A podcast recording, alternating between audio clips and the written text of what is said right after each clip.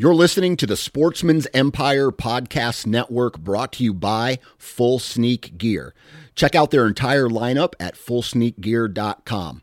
Also, be sure to check out our entire stable of podcasts at sportsmansempire.com. New from Moultrie Mobile, the Feed Hub offers first of its kind cellular connection and control for nearly any spin cast feeder on the market. When used with the Moultrie Mobile app, you can monitor feed and battery levels, run feeders on demand, receive alerts when feeders are clogged, and remotely adjust feeding times.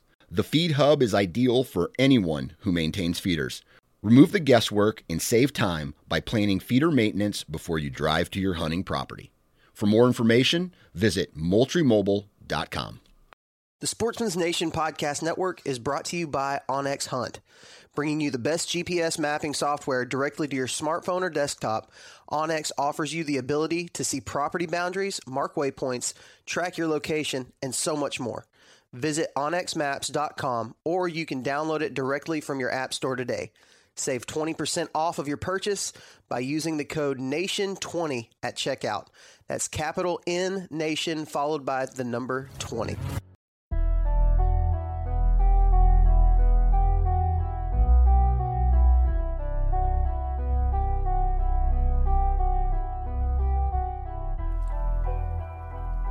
You're listening to the Sportsman's Nation Podcast Network brought to you by Vortex Optics.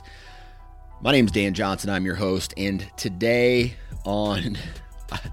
this sucks straight up. Like the whole quarantine thing really doesn't affect me. Um, and I love spending time with my kids. Don't get me wrong. But this next three weeks, and I got a gut feeling that they're going to end up canceling school like they're canceling everything else uh, but for the rest of the year. I think we're supposed to go back to school April 16th or 17th. Uh, projections, eh, projections are showing that that's uh, probably not the best idea, and it's going to continue to uh, spread. You know, even though the state of Iowa really hasn't felt the impact of it like uh, other states like New York and California. It's still continuing to spread. And um, what I'm getting at is being home with my kids. I love my kids to death, but my God, do they fight? They are fighting like cats and dogs. My son wakes up in the morning and he instantly starts copying everything that my daughter says. My daughter, he walks up the stairs this morning and he goes, my daughter goes, Good morning, Mac. And my son goes, Good morning, Mac. What are you doing? What are you doing? Dad! Mom! Mac's copying me! Dad! Mom! Mac's copying me! And it just goes on all day long to the point where I got so mad today. and I don't know, you know, I don't know what kind of parent this makes me, but instead of spanking them, because I was, I, I mean, I was mad. They were fighting and I warned them. I made them clean the house, still fighting. I made them go sit in their room, still fighting. Finally, I said, I want you to run around the house until you can't physically run around the house anymore. So I, we went outside. I said, run around the house.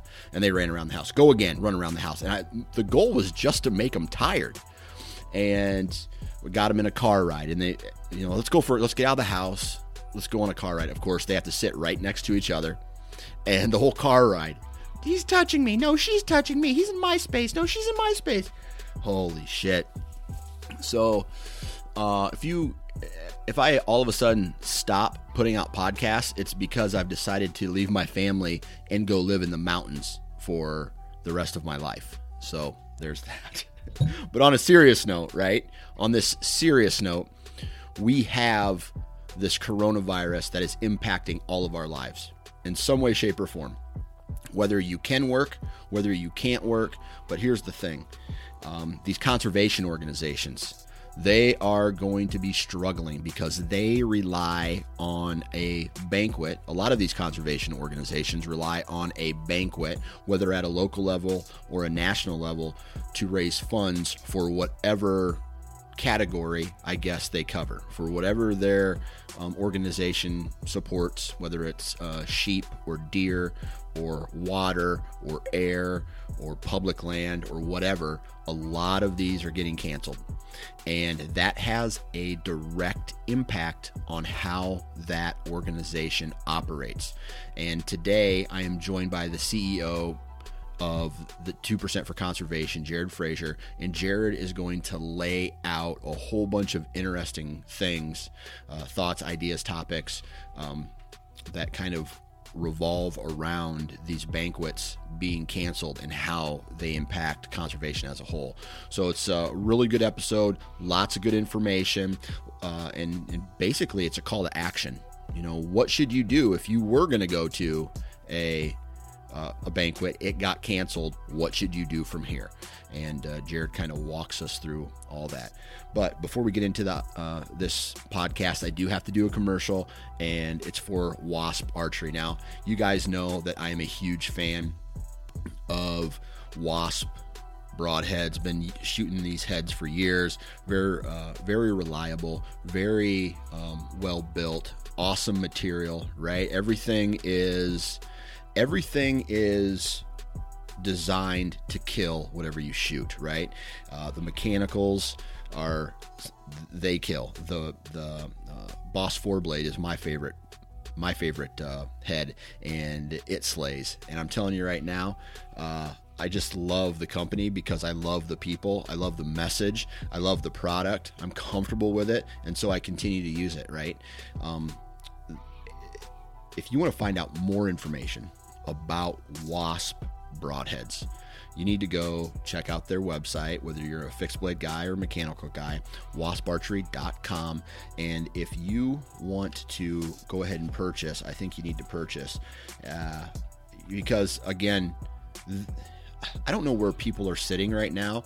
If they're hoarding your money, or if you're still working and you're still making money, and it really hasn't affected affected you too much.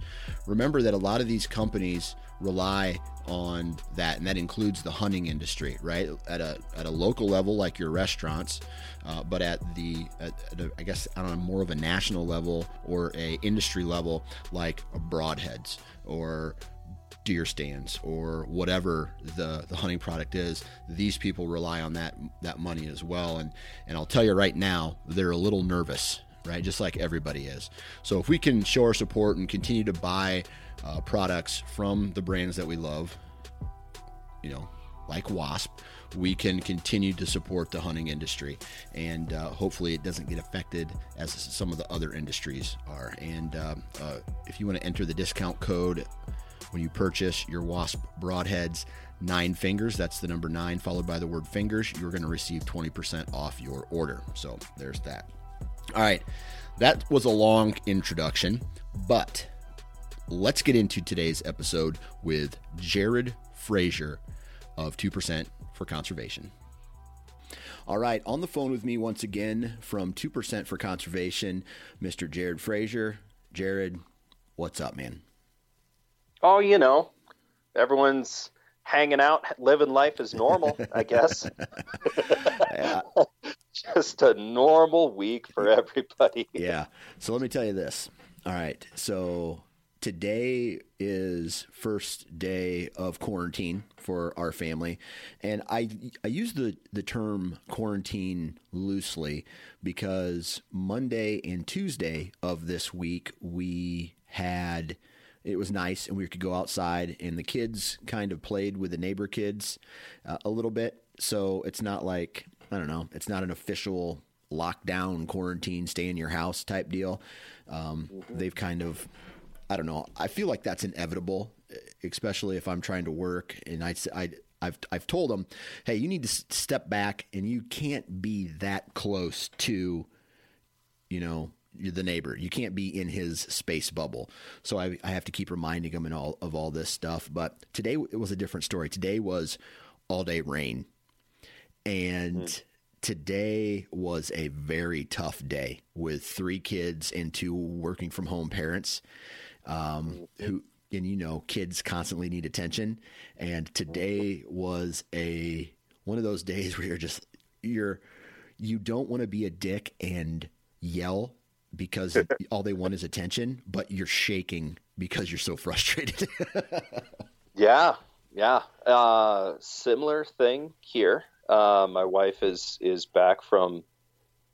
Uh, she she's a baker, so they're shut down uh, under under county mandate uh, for at least a week. Now, the the place that she works will be doing you know door pickup and delivery and stuff like that. So they should there should be some semblance of her job continuing. So we're a little fortunate on that front, where I know many many others are not in that boat. Um, they're they're looking straight up at unemployment.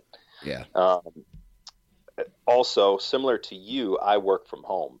Uh, with two percent, we try to keep our overhead crazy low, right. and and we're in the Bozeman area. If you were to rent an office space here, I mean, you're looking at a minimum with unless you've got some kind of cool situation, you know, with a friend or something probably two grand for one large room, you know, man per month. Uh, hard to justify that given the work that you know that we do. So I work from home. Calvin, our, our member coordinator, she works from home. Uh, many nonprofits in the area do. So that part's somewhat normal. Uh, having the kids home, that was my summer all last summer. Yeah, uh, was having them home while running two percent. Um, I used to be an outdoor educator, so I leaned into that history uh, to, to to try to be proactive with with the time. We're doing the whole color coordinated chart thing that will probably drop within the next 48 hours. Uh, you know, for scheduling what the kids are doing. Um, we raided the local libraries before they all closed today. They're officially shut down today. Oh, so we'll see what our over uh, uh, over what well, it's not an overdraft fee. It's it's late fees will be uh, if they don't open up, you know. Right. Um, but rated all of those. Um, we've got piles of Ranger Rick content from National Wildlife Federation that they've made free online on their website and stuff to keep them busy. But I am expecting within the next 72 hours the most social of our children to pull a Hutu uprising. Yeah. Um, a full coup on, yeah. on her parents. So yeah. I wonder, you know, like they're everybody jokes about it, right? I'm just going to be real for a second. Um, you always joke about, hey man, I'm just gonna.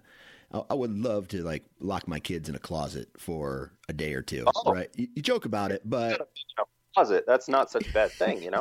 just got it's quarantine, right? I mean, I'm, I'm literally yeah. quarantining them, but I'm also doing it in a way that benefits me.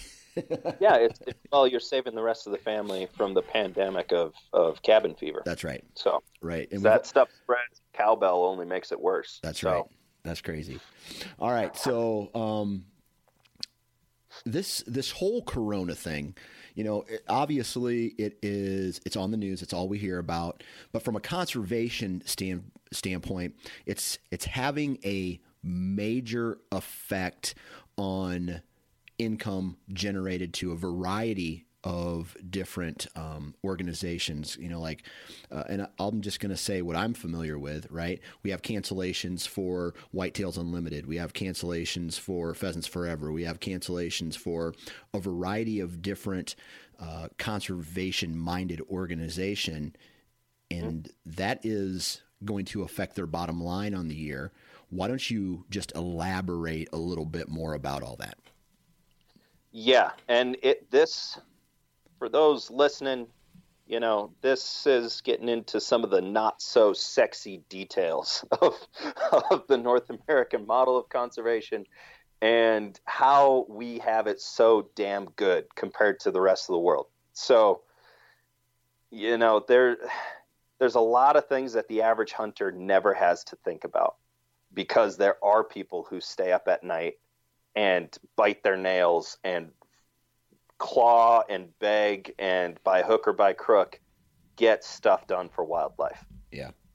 Most hunters never have to think about how that actually happens. They they see one marketing campaign and go, "I'm a hunter. I've done just as much as anyone else, right. if not more." Right. And that's that there's there's mechanisms within mechanisms. So I won't dive into the deep minutia, but I'm going to give you the the thirty thousand foot view of this situation. Okay. A huge, huge chunk of all funding that goes into wildlife work comes from nonprofits putting on events to raise those dollars. Okay, so that's big thing number one, a huge, huge chunk. Uh, we often like to look at the, the you know Pittman Robertson, Dingell Johnson uh, tax programs of 11% excise tax on on hunting licenses, fishing licenses, and what we call hard gear uh, or you know firearms, archery equipment, ammo, fishing tackle. Right. We you know, that's the thing that we always hold up when we're going toe to toe with the anti-hunting crowd. Um, and unfortunately hold up when we're talking to the general public, and it confuses the hell out of them. Um, this piece is not just a supplement of to that, but also a mechanism to get those dollars into your state. So I'm going to say that again. The, these events, they help get those big dollars from the Fed into your state, as well as supplementing those dollars to make projects actually possible. The kind of projects I'm talking about are when there's blood tests being done. If you have a disease outbreak like CWD, oh, that's not so much a blood test, but you know, lymph node tests and whatnot. Um, or it, here in the West, we've got brucellosis, we've got M. ovi within uh, bighorn sheep. You know, things that, that people in all parts of the country would love to go and hunt. Um, these these diseases affect. Um, when we have to do uh, surveys during the spring in the Midwest, that often looks like a fawn survey, where you go out into a and do a national forest, uh, or if you own your own larger parcels of land, you're probably doing this yourself. If you're practicing good deer management, you're you're doing fawn counts, seeing what your population's at. Um, uh, on the national forest or state or county, that's often done by contractors or volunteers from these orgs. Um, there's there's doing aerial surveys with helicopters and planes uh, that are done throughout the West to check uh, elk populations, buffalo populations, moose, caribou, bighorn, goat. Um, it, it, it, goes beyond that into banding programs for banding waterfowl. Um, those banding programs are often like split 50 50 between government and, and conservation org chapters. Uh, same goes for turkeys, same goes for grouse you have all these programs that involve someone getting paid in some way because they're providing a service to help get it done. So with the surveys, you got to pay pilots. You know, when you're doing it, you know, from the air, they have to get paid by somebody. Right. Uh, the tests, those get sent to a lab. The lab gets paid. Um, when you're doing uh, grids, grid counting and stuff like that, and sending out field biologists to go and figure out what the hell's happening to our grouse populations, um, you know those those folks got to eat too, so they they get paid, and it and it depends on what state you're in, how much. But like in Wyoming, uh, it could be five to eight thousand dollars to have a biologist out there for the day to to cover their insurance and and all the all the liabilities that the state and the Fed are worried about, and the county and wherever else it's being done. Not to mention all the tests and stuff that have to be done beyond that. This stuff costs real money, and where that money comes from, obviously the tax programs. That's the biggest biggest bit, but the mechanism of the events is huge states depend, and I mean individual states, um, so in your case, Iowa, in my case, Montana, depend on privately raised dollars at these events to match dollars that they get from the Fed so that they can keep these wildlife management programs going. In some cases, they depend on donations from these groups for game wardens. They may depend on donations from these groups to run hunter education programs.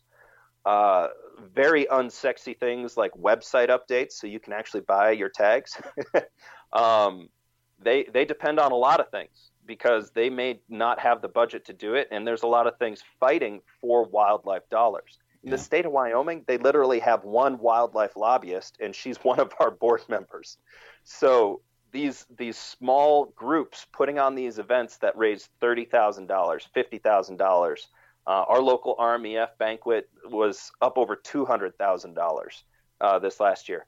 that all goes to wildlife work that isn't just being done by the conservation groups. And what it means in the real world is that when there's a disease outbreak, there's actually money to put towards it. And we've seen, you know, the absolute shortcomings um, on the CWD front as far as depending on the states, right? Right. Uh, you have to explain basic science to them um, which, uh, as, as a good friend of ours, Randy Newberg, likes to say, the easiest way to become a wildlife biologist or make decisions about wildlife biology is to run for office, um, or wildlife conservation is to run for office. Uh, they don't know jack about it, most of them. Right. So these orgs help make that happen, and they only have a voice in it because they bring these dollars to the table.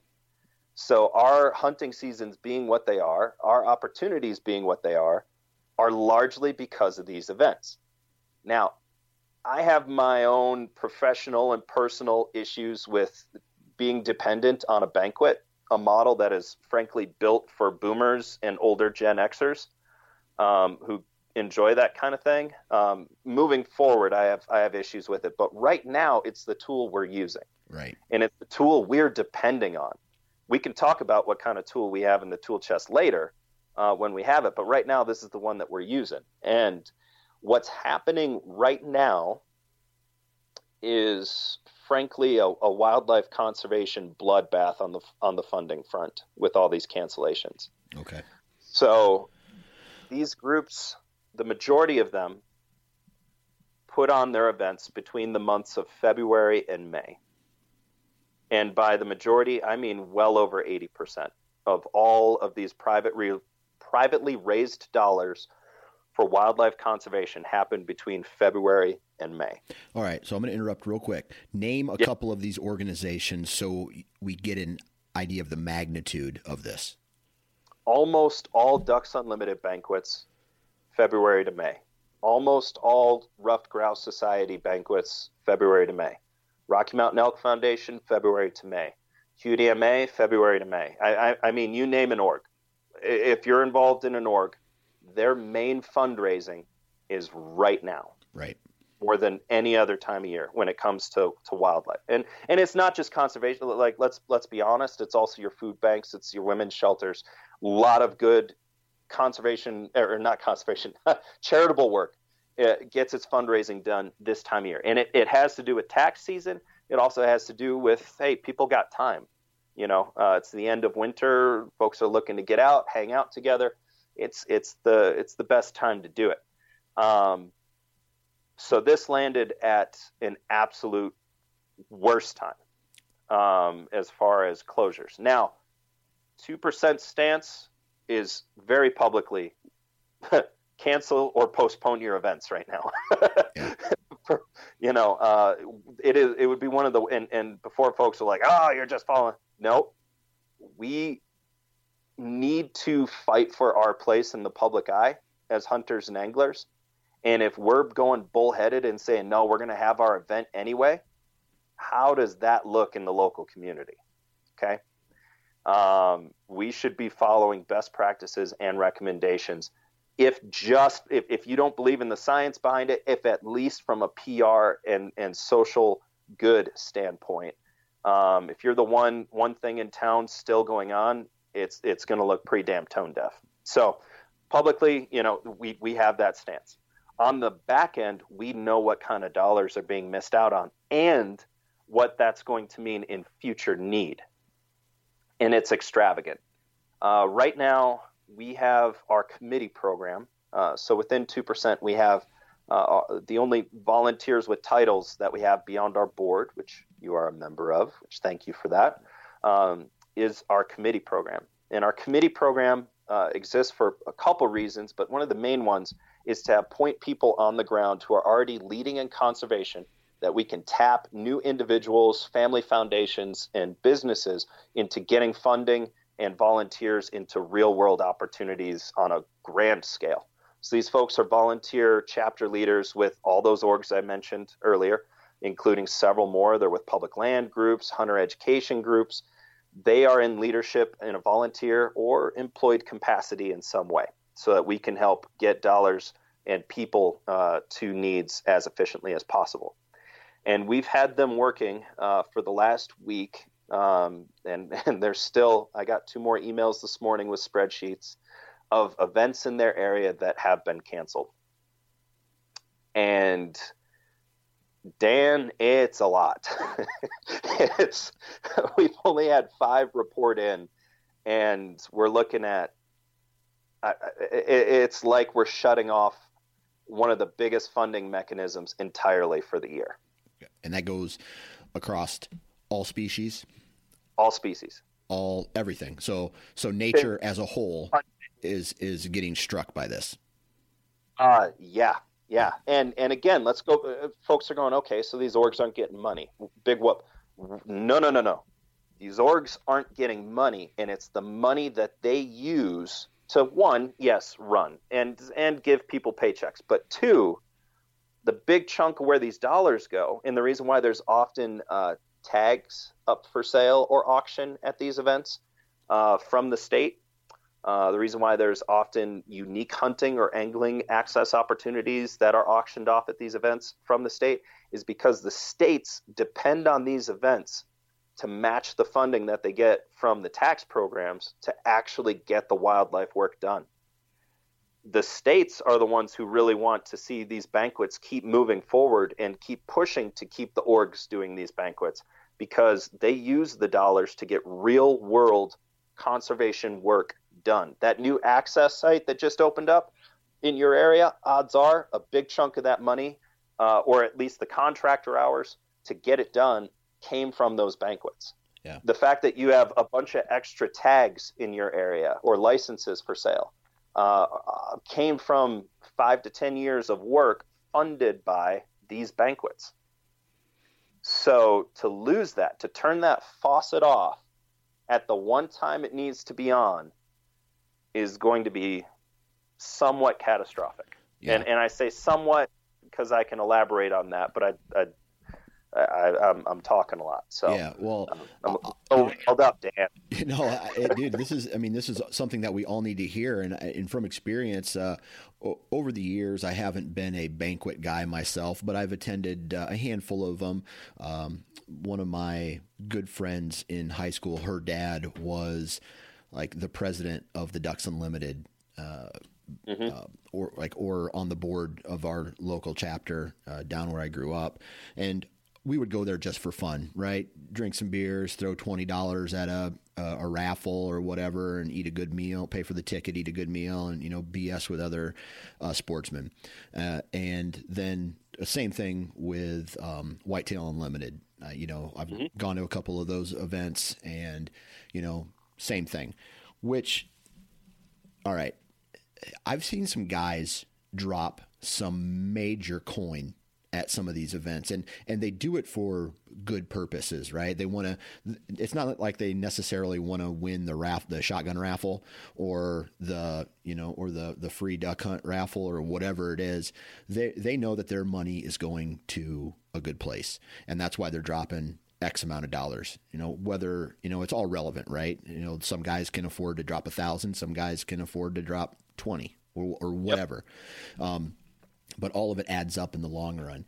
And now thinking about how none of these are going to happen, the what's coming to my head is we have to still convince these people to get that money out of their pocket and give it to the organization that they were going to support anyway with nothing nothing to gain except the you know the fact that they've donated money to the organization that they love.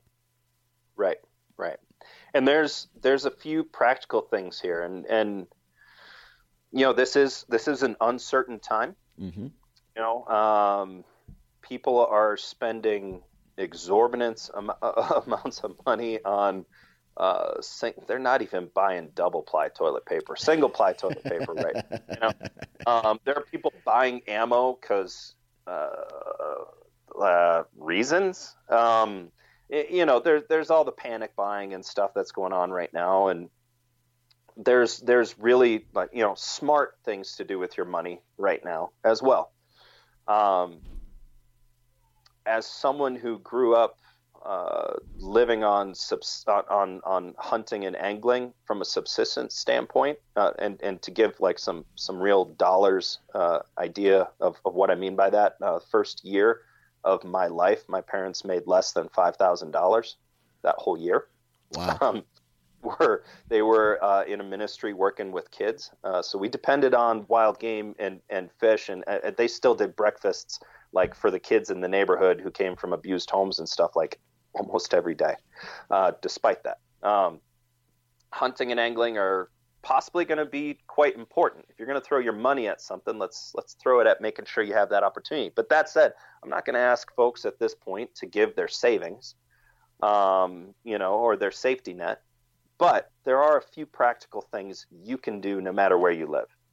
Number one, if you had a ticket to a local banquet, pint night, convention and it costs 20 35 50 bucks to go you know. If you could afford to go you could afford to not ask for a refund on that. Yeah. Um these i feel like events, that's a no-brainer right? It should be you would think um, but we're finding out through our committee program many of these folks who had to cancel their events that there are folks asking for their $35 meal ticket back Hmm. There are some even asking, you know, when you get your uh, your org branded pint, you know, for your bottomless drinks, they want to still get the pint, um, and and have the org pay for shipping to get it to them. Hmm. Um, and I can put my head in that mindset. Again, I, I grew up with scarcity. I, I can put my head there. Uh, at the same time, though, uh, these orgs, right now, roughly a third of them are being able to postpone or uh, be able to get their down payment for from the from the rental space, you know, the space that they're using, whether it be a school or uh, a town hall or uh, a, a, hotel or something like that. They're able to get those down payments back, their their reserves back, their, or they're able to defer them to a later date. Um, right now, we're only hearing that from a third of them. So these orgs are already out a couple grand uh, on food and beverage and the space. The the food and beverage in the space when you're writing up a budget for one of these events, you almost always write up your your ticket so that it covers that. So you know if it costs you 3,500 bucks, your goal is to get 100 people in the room at 35 bucks a head. If that makes sense. I know we're doing math on a podcast right now, but um, you know your goal is to have your tickets, your reservations cover what your cost of putting on the event was, at least as far as the venue and the food. Then there's costs out there of your speakers. There are some guys in the outdoor space, and I can't believe they're doing this, and I wish they'd they'd work on this. We've got some outdoor celebrities charging twenty grand to show up right now. That uh, uh, excuse my language. Th- that's fucking ridiculous. And I'll tell you, these people, some of these people, some of these people don't you you flip through their Instagram pages and they don't say a word about conservation, and then to come to find out when they are talking about conservation, it is it's because they're getting paid to say it. There was an event last year. Um, oh man, that one of one of our board members was at that. Uh, had pretty much every wildlife biologist working with that specific species in the room and they still hired someone from outside for for several grand. And the, about halfway through, the biologist started standing up and leaving. so anyway, that that's a whole other issue aside. But these these orgs, a lot of times, they have pressure from their membership of, hey, if we're gonna have people show up, let's uh, let's bring a celebrity in, let's bring a musician in, let's bring in someone. So you got to pay. For, that's the entertainment. Um, so that's added on top then many of them, when they get all these hunts and um, goods, so products, you know, rifles. Every, I think all of us have, have, have put money in on a firearm raffle before, um, or you know, whatever kind of things for prizes. They typically have to pay for some of it. Very few companies give a 100% what's called a, a 100% donation.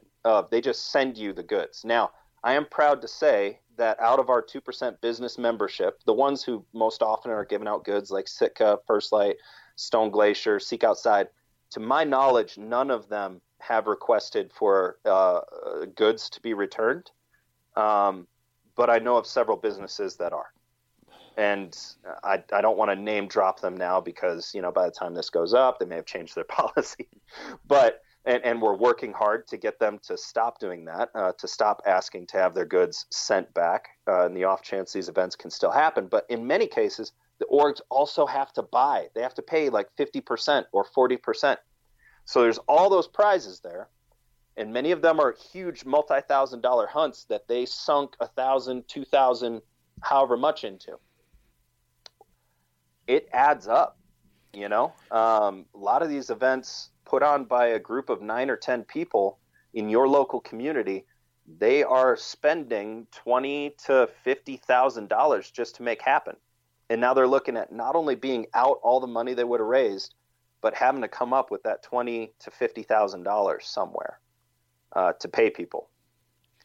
And you can see how this would turn into, hey, this doesn't just affect this year; that this affects the next five years and all work that can be done in your area for every damn species.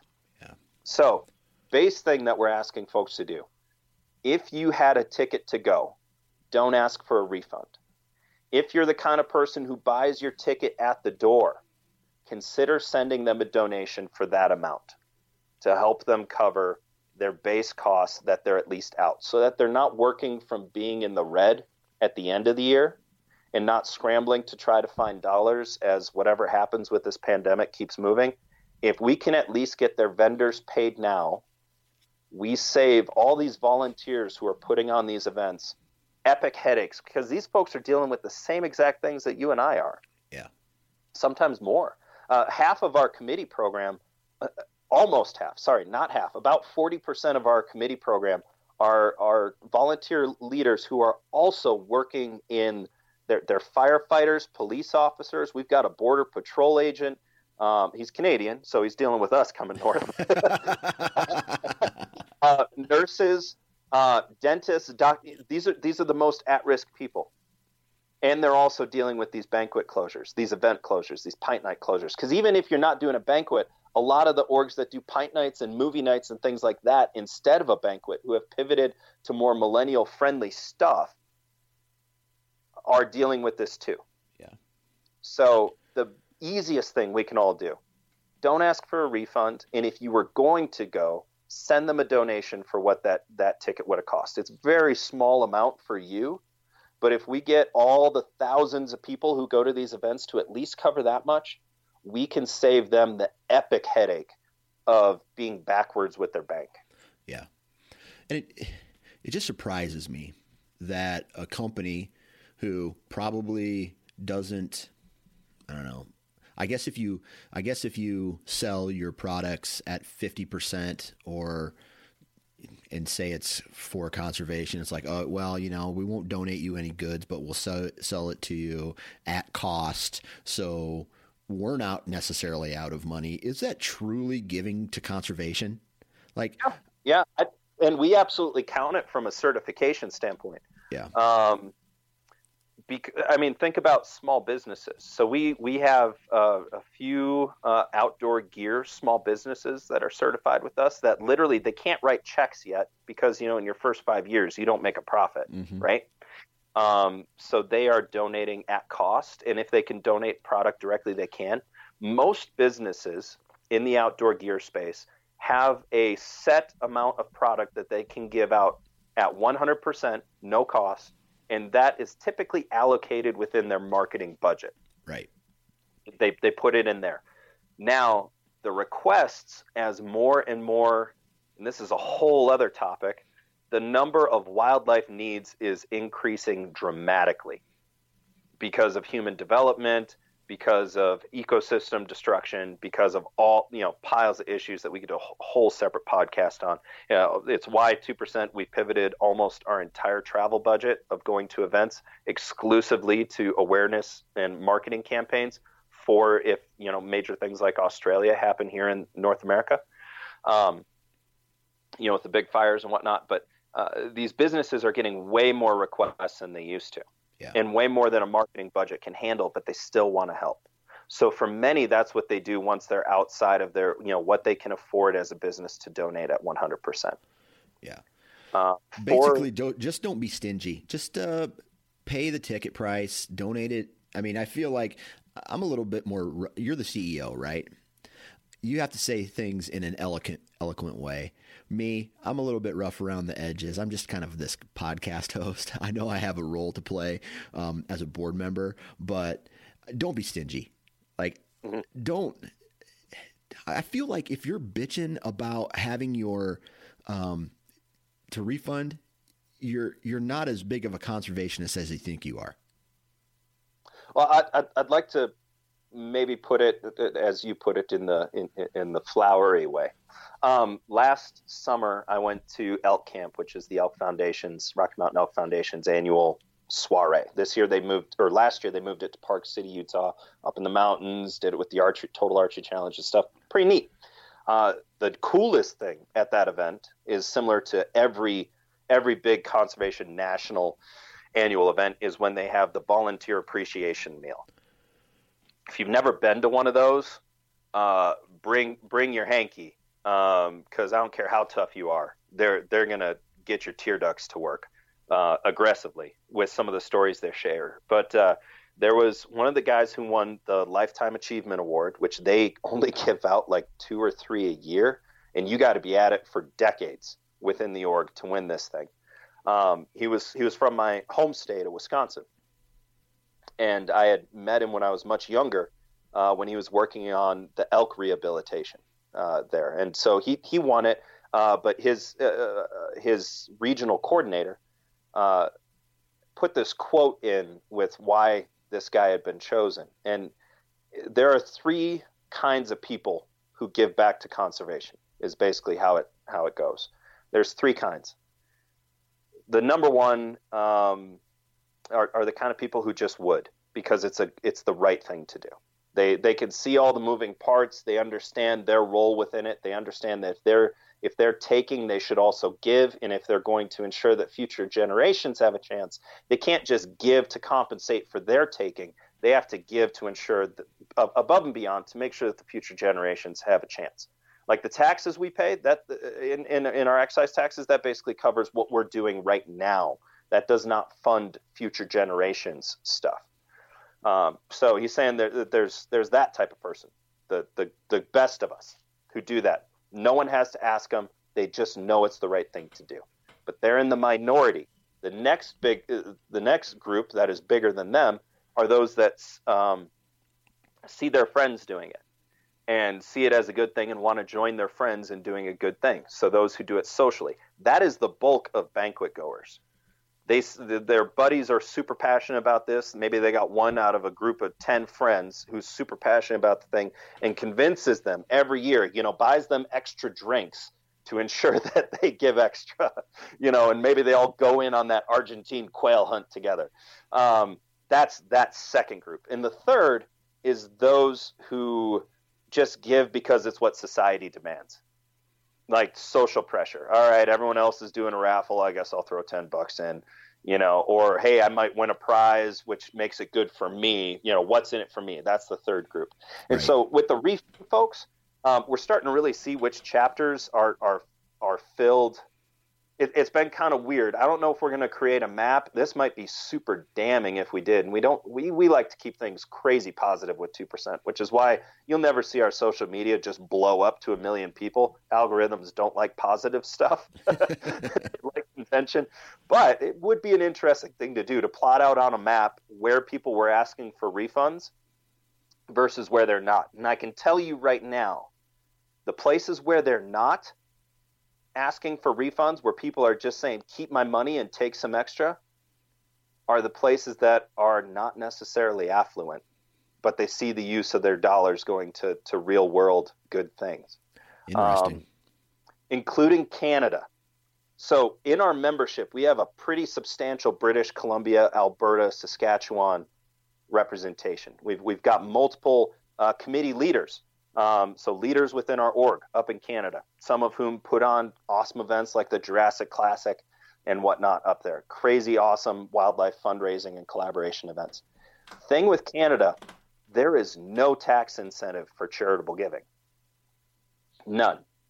So, like when you give at your local auction for like a Pheasants Forever or something like that, um, there's paperwork that you can then give to your accountant and count some part of it towards charitable giving, right? Beyond the, the market value, if you give an above uh, uh, market value, or if you buy a life membership, you can count uh, beyond whatever kind of kickback you get, whether it's a firearm, tent, or jacket, or something like that, or the placard.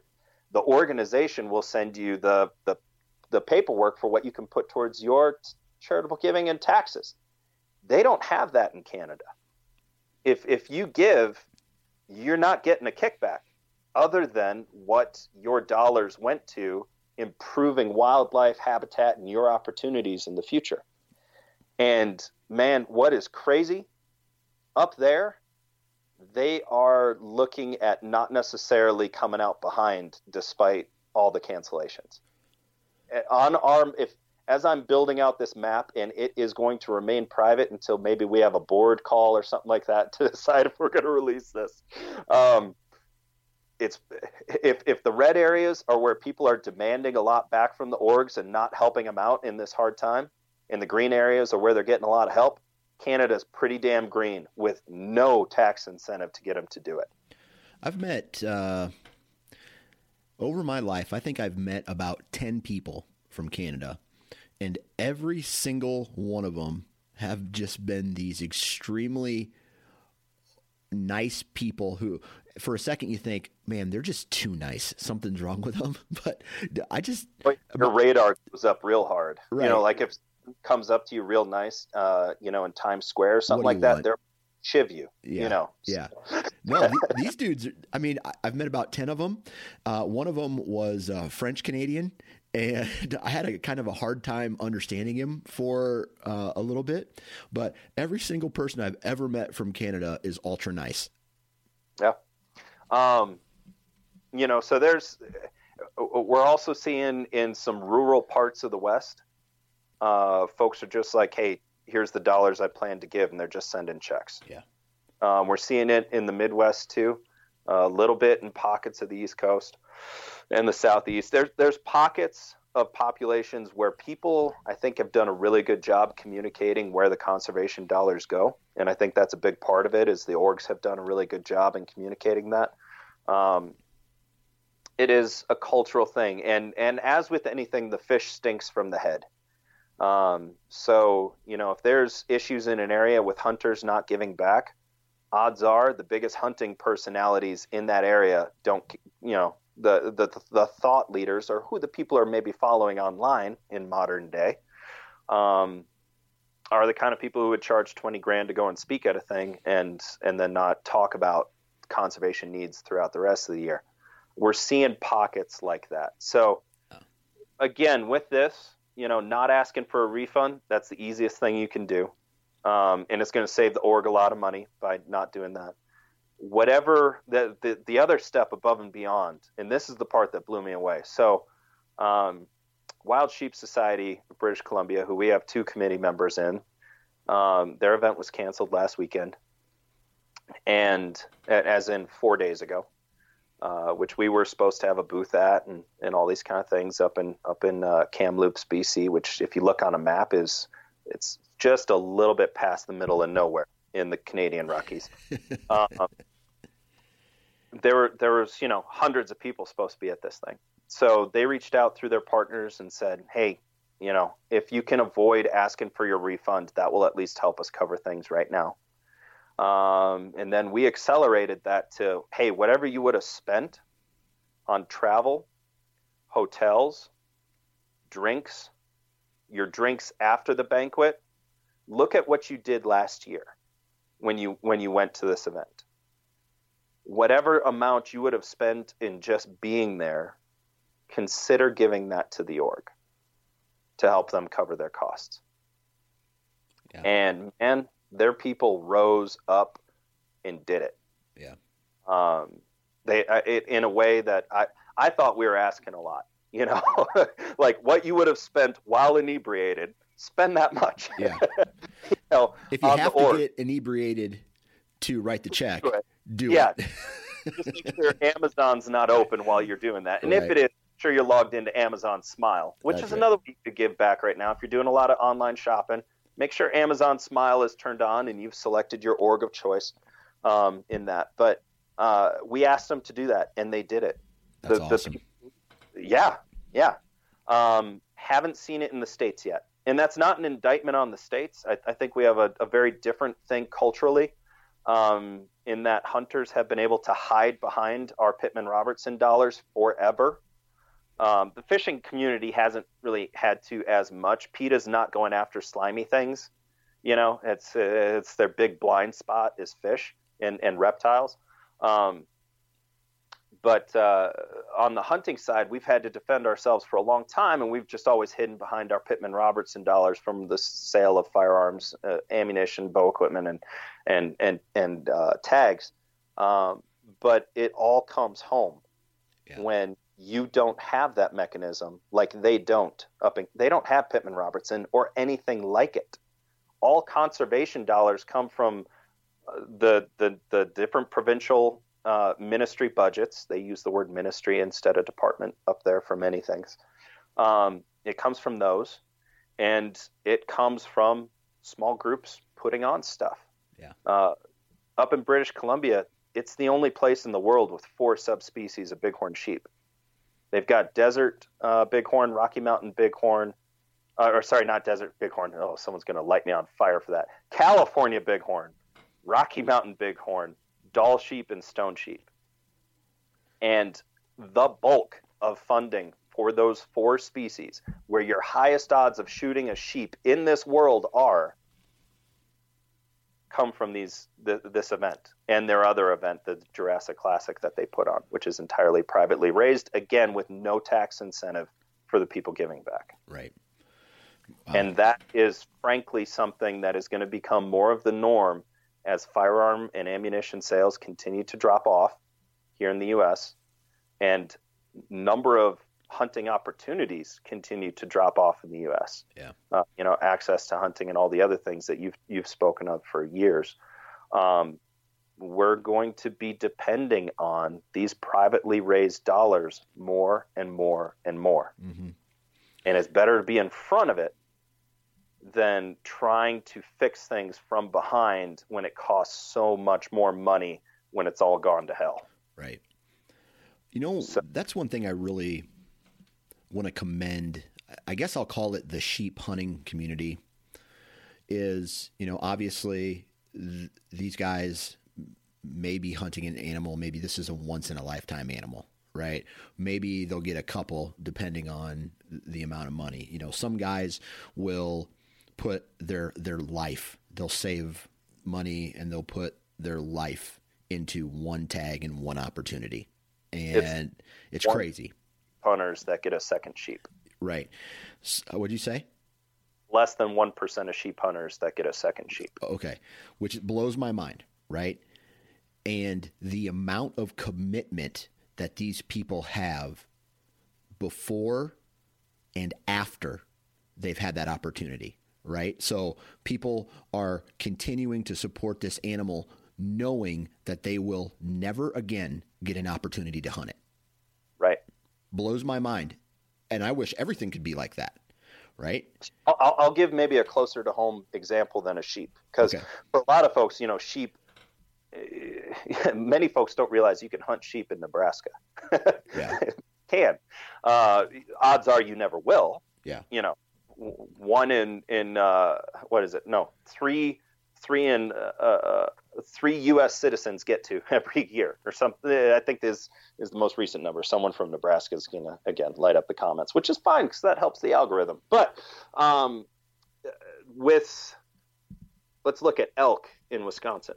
hmm Um, I have a photo of my great great great grand aunt holding up the head of a raghorn bull in Boulder Junction, Wisconsin. She was a cook in the logging camp.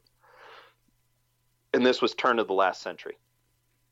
And it's a photo of her holding up and and the caption was cooking up a great stag for the camp because they were they called him stag, you know, back then.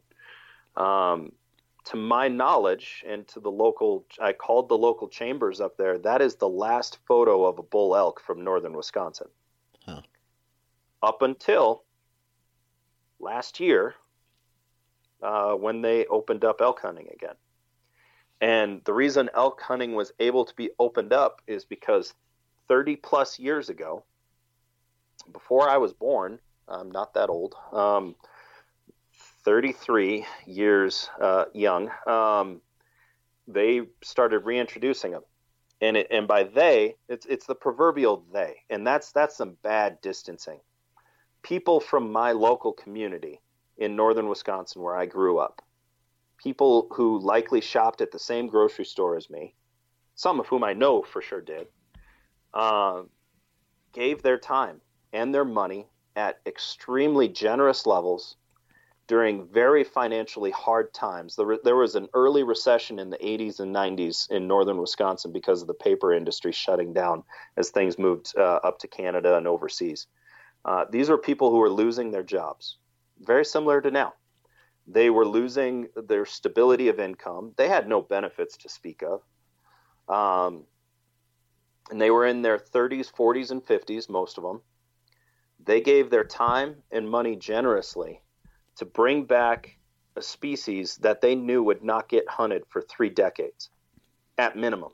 That's right. if everything went really, really well. Now, it did go very, very well. Um, and they, three decades later, uh, five tags were opened up.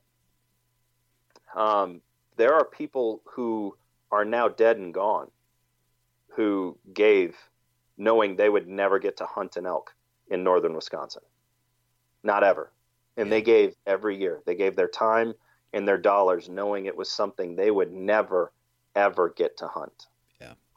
Amazing. Uh, and it happens, man, it happens every year all over the country, whether it's a species of duck and banding projects, uh, opening up a habitat area, hoping that a pair of nesting something would, would eventually end up there, our different fisheries there are people doing this, but I can tell you they are in the minority of the minority doing it. Yeah. So for the average person, the least we can do is help out when these orgs that help bring these opportunities to the fold need help to give and stand up a little bit. It's the same thing that hunters did back in the dirty 30s when they got the Pittman Robertson Act passed through. During the Dust Bowl and the Great Depression, is when the Pittman Robertson Act was put into into effect. And when hunting regulations came into effect, when people were truly needing wildlife to feed themselves because there was no work and they were sitting in soup and bread lines, this was passed uh, bipartisanly in a very divided time in between two world wars. So that's been done. The hard hardest stuff has been done. This is easy compared. But okay. we actually do it. All right. So we've talked about, you know, how the banquets are a huge revenue driver for these organizations. We've talked a little bit about, you know, regardless of if they're happening, whether they're postponed or just straight up canceled, what we can do to make sure that the organizations that we love to support continue to get this money throughout the year, regardless if we're having a banquet or not, and how kind of how that money is distributed and how the state helps with all that. Let's talk last, lastly here about a call to action. What yeah. what can we do now, whether we have these banquets or not? And, and we've touched on the financial time the or the the financing, you know, sending the checks, still still spending the money. What about any additional call to actions or anything that has to do with time, volunteering? Yeah, so there's a there's actually a lot, uh, but I you know as with all things, let's pare it down to some things that folks can do immediately. Um, number one, if you are locked up at home, if you're under quarantine, you're limited, right? Um, to your computer and, and, your phone and maybe the mail if you're lucky. Um, so let's let's talk about that. The worst case scenario. If if you're in a community that is under some kind of intense quarantine, which odds are, um, if you aren't yet, you probably will be soon. Um, first things first is let's let's get conservation in front of people's minds right now. Um, people are stuck at home. People are stuck uh, sitting on their phones. I'm actually a little blown away at the uh, lack of content coming out right now, uh, considering how much people are sitting on their phones right now. I've noticed on our stories uh, on Instagram, we hit the our normal threshold for views within half an hour that we normally would hit in a day. Um, so analytics wise, you can do a lot of good just by spreading the word right now. We count that towards giving your time. So getting the word out is an easy way to give your time right now. And by getting the word out, I mean on this issue. Let folks know. Uh, people, you know, through your social circles, we can get this shared. Uh, we have right now on our Instagram, um, we have a, a hashtag going of help the events. And really, I mean, you can share a post talking about how you know different the orgs that you care about in your area uh, have done good work in your area and how they're dependent on this and how moving forward it's it's it's a it's a necessary thing and use the hashtag help the events that is such an easy way share a post of your most recent hunting experience with help the events and and raise awareness for the the groups in your area that could use some financial support $10 here, $10 there is the future of funding from the individual standpoint as we look at millennials, you know, taking over. Um, you know, that's with folks working three jobs. They can still really only afford $10 here, $30 there. Um, get the word out with that. Uh, if you are not under quarantine and you're able to get out and about, the initiative that you started uh, with Mark Kenyon on the Tines and Trash, get out and clean up some of your local areas and encourage folks to do it using the hashtag Tines and Trash. Right. It's a easy way to give your time. Let's let's be honest. Most of us, uh, I say most of us, uh, while you and I, we both work from home. Most people commute an hour total a day, thirty minutes in, thirty minutes out.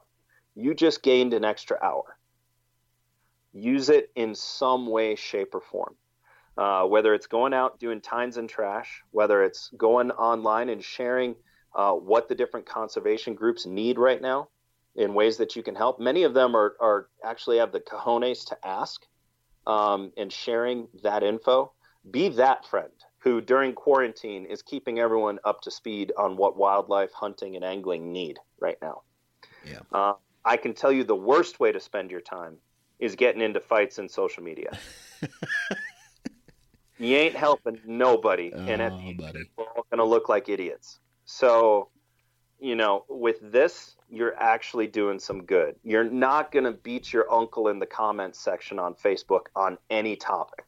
Yeah. Not to mention some stranger uh, that you don't know, you know, but sharing something positive in a way for people to help that will have massive impacts while we have so many eyes available with time on their hands Yeah. to do some good. Yeah. And Be- We'll be sharing some resources in the in the coming weeks um, as we compile stuff through our committee program. A lot of it is very regional, um, but those are two things you can start doing right now. Yeah. And just to elaborate on this, if you have children who are at home, show them what you're doing. Let them Yeah. watch you do these things and maybe do a, a little bit of an explanation behind why you're doing these things. And I think that can have a big impact, especially when there's not, you know, there's not a lot to do. Well, and and think about it this way. Um, I'm seeing a lot and hearing a lot about kids having to listen to their parents have conversations that are frankly in panic mode. Yeah. And you can provide a very strong example to your children of a parent taking action for good when times were not easy. Um, and there are ways you can get your kids involved with this kind of stuff. Take if, if you still have access to go out to maybe some public land, still practicing social separation and being responsible. Again, the last thing we need is for the hunting community to look like a bunch of jackwagons, uh, you know, and chuckleheads in the middle of a pandemic, have everyone pointing at us for being the vectors. Um, but if you're able to get them out and get them involved in tines and trash, that will inspire other families to do the same. Exactly. Uh, all these cabin happy people to go out and do something good. The other thing they can do, this gets into you know what's personal for you, but um, you know get get get your kids helping you write some comment cards to your local legislature or government around different habitat areas, things that you care about. Um, you've got time.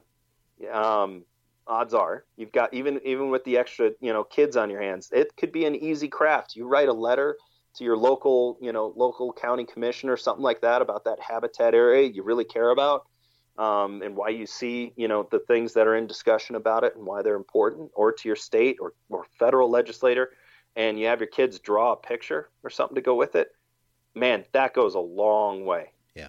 um, in doing some real good yeah. the that other- makes a lot of sense. the other thing we could use some help in right now, um, we have our annual Conservation Media Awards, which uh our, our Conservation Media Awards are, are meant to elevate outdoor media, whether it be film, photo, article, publication, podcast, um, music, anything, anything that's that would be considered media.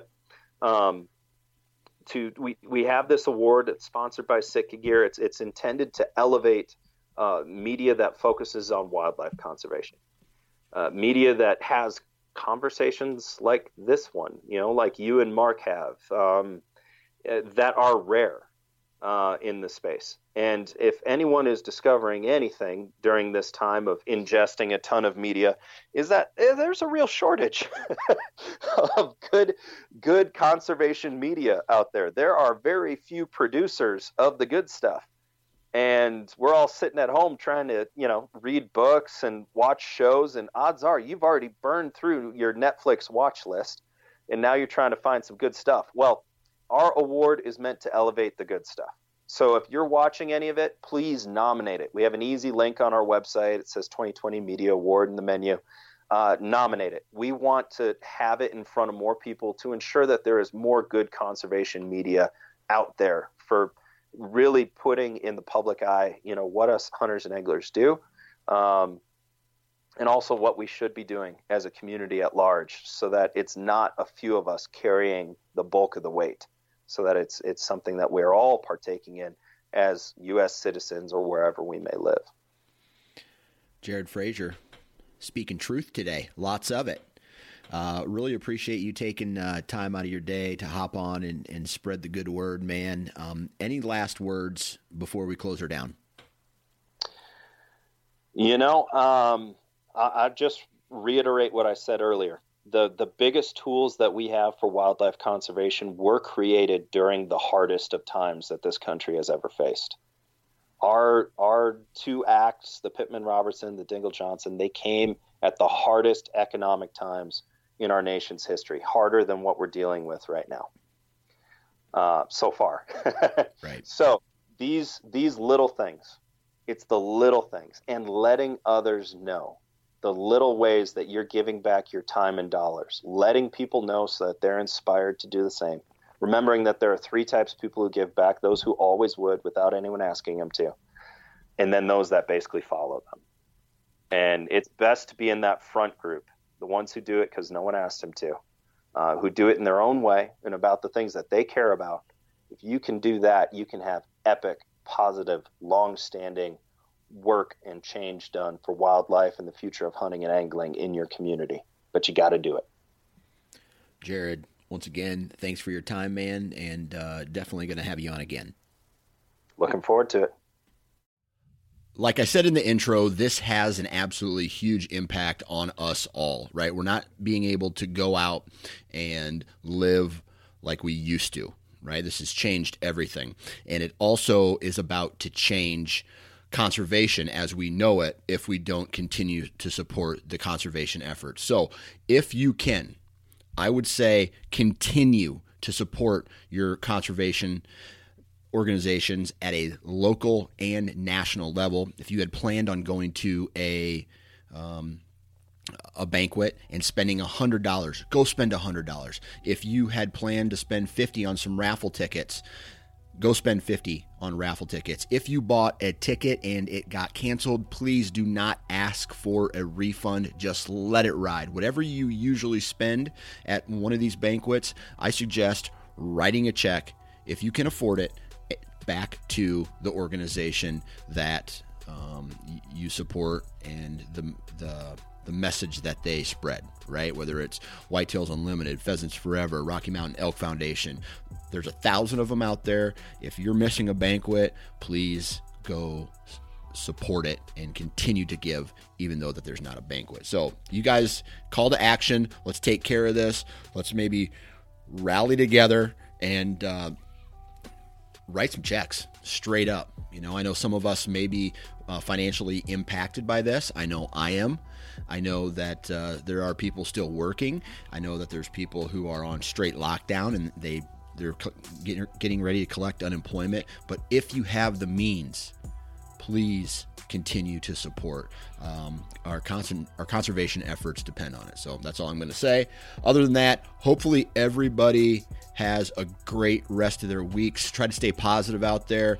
Call somebody, bullshit with someone that you haven't you, you know you haven't talked with in a while. And I think one thing that is it's kind of uh, I don't know, like just continuing to to reach out to people. You have some extra time do something do something helpful or do something that you've never done before or try something new or read a book about conservation. Shit, I don't read. Or listen to a podcast about conservation. But uh, there's plenty of things to do. If you can't go out, um, spend some time with your family. If you're locked in with your family, you know, get to know them better. There's so many things to do. Uh, this is almost like an opportunity to get to know ourselves and our family a little bit better. I know that's uh, the case for me. Huge shout out to all the partners of this podcast. Vortex Optics, The Average Conservationist, Prime Archery, Ozonics, Wasp, Lone Wolf. Please go out and support the companies that support this podcast because when you do, you support this podcast and the, the Sportsman's Nation as a whole. So thank you for that. Be sure to follow me on Instagram and Facebook. And uh, man, it is 2020. Let's focus on giving back.